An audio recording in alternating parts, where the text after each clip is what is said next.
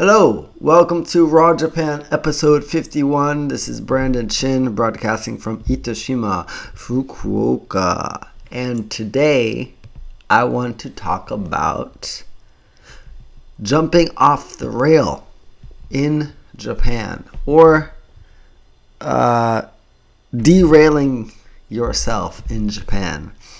There's this phrase in Japanese they say, reiru kara hazusu and it means basically not following the status quo and kind of doing your own thing. And I was speaking with a friend of mine, the owner of Blue Roof, a juice bar here in Itoshima. His name is Shu. And uh, Shu-san was telling me about some, uh, or just the general thinking of uh, people in Japan. I spoke about it on previous podcast, but basically how people view work or life in general is that you do what is laid out for you. And this is not just Japan, right? This is everywhere in the uh, developed world. You uh, graduate school, you get a job, and you do that for decades get, while you get married, create a family, and retire and die, right? Uh, and it's the same here in Japan, even in the countryside in Itoshima and what he was telling me was pretty interesting, though, that uh, even the people that decide to become entrepreneurs, like himself, he um, are they basically become a salaryman for their own business. So they become a slave to their own business because they're satisfied just with the fact that they remove themselves from the corporate world, but they still don't have the the business sense or even the drive to create the lifestyle that they initially wanted.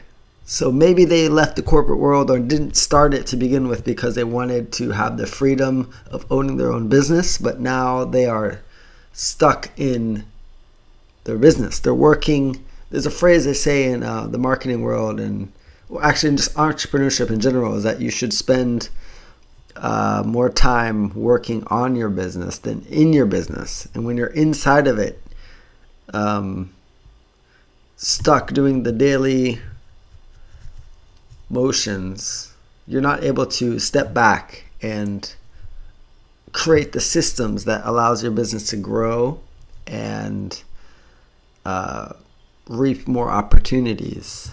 And that just doesn't mean profit, but I mean maybe have a bigger impact or contribute to society, however you want your business to be remembered. But um, it's the same. Yeah, Japan. There's a the same mindset of being a salaryman. A lot of people that build businesses, even out here in Itoshima in the countryside, um, they go in with that salaryman mindset and aren't able to really remove themselves from their, especially if it's like a restaurant or something. They're stuck in there just cooking all day and maybe some of them are even more stressed than salarymen because they don't get days off. And they're they're directly linking their time to their amount of money you, they make. And so instead of you know removing that link between time and money and using leverage and other things to create more profit. And these are these are things that I, I mean I don't I am doing my best to practice that as well. Because I, I, for those that are listening now, I have a business in the U.S. that I started to. It's just a, it's just me. It's a one person LLC. When I say I started a business, I did the paperwork and I have a business. But that doesn't mean that I that things are. Uh, it doesn't mean that I'm surviving solely off of my business. I have a day job, and I think building it, I really have the there's one thought in mind. I don't want to I want to be able to create and live off of my creations, but I don't want to um, make my creativity a slave to feeding me. Do you know what I mean? So, in the same way that people, when they build a business, they become a slave to their business, I want to write and create solely uh, solely to uh, give you a different perspective and the give you a different way of thinking about things, but not have to worry about okay if I don't write this particular thing, then I'm not going to eat next month, you know? And a lot of creators and business people fall prey to that mindset and end up um, really burning themselves out just trying to survive. And I, I don't want to do that. So I'm really working hard on trying to get a 10,000 feet view, bird's eye view of the of my business and seeing um, how I can really uh, leverage my time and effort to really create a great lifestyle for myself while delivering value to you, my listeners and readers.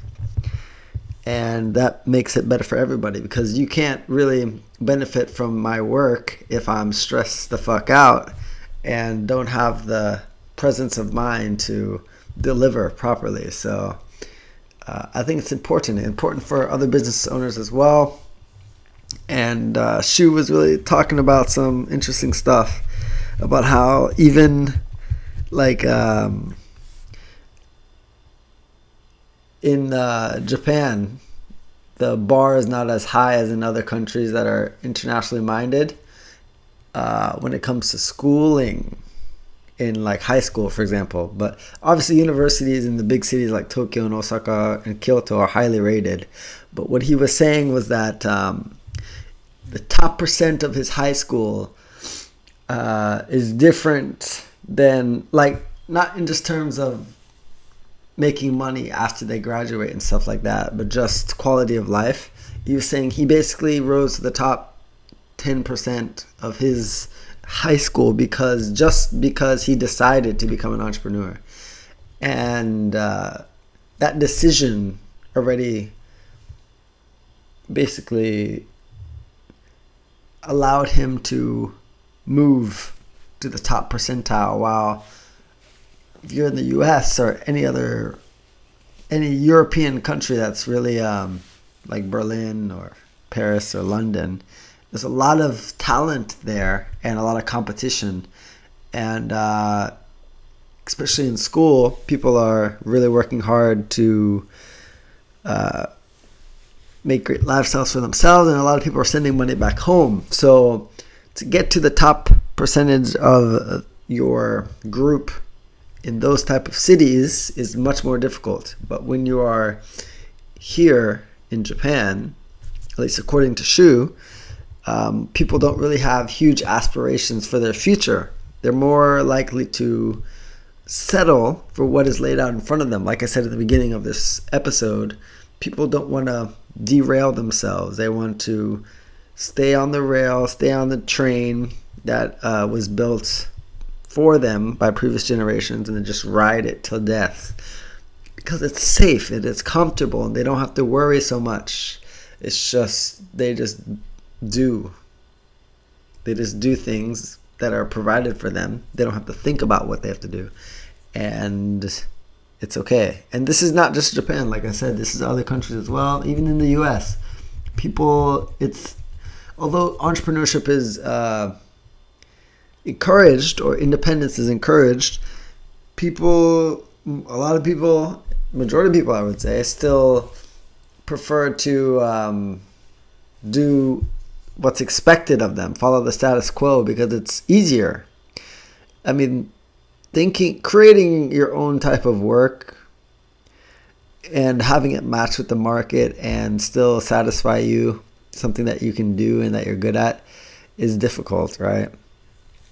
Just even thinking of an idea that uh, is going to bring people value and be profitable is difficult. Then you have to actually make it reality. And people just don't want to do that, right? I find that type of thing interesting and thrilling, but I think it is DNA, part of it's DNA, and then environment as well. So a lot of people in my family as well are business owners and uh, out of the box thinkers, but I also have a lot of people that are just working a regular job and I think naturally I have the DNA, but also the environment was encouraging. And I think a lot of people in Japan don't have either. Well, no, maybe some people do have the talent, but then the environment knocks it out of them. Not maybe. People have the, a lot of people have that DNA and that drive, but I think the environment in Japan and other Asian countries is so um, there are a lot of expectations, and those expectations are very heavy. So I think they kind of uh, demolish any talent that was in uh, the naturally driven people. So you get workers, you get workers instead of entrepreneurs. And although that's why I think I've been drawn to Fukuoka because the environment here is really encouraging for Japanese people to start new businesses and a lot of it's startup focused, so like a lot of IT and tech stuff, but it's still ha- it's it's moving in the right direction, I think, and it's really exciting for me to see uh, young Japanese people really trying to make their dreams come true.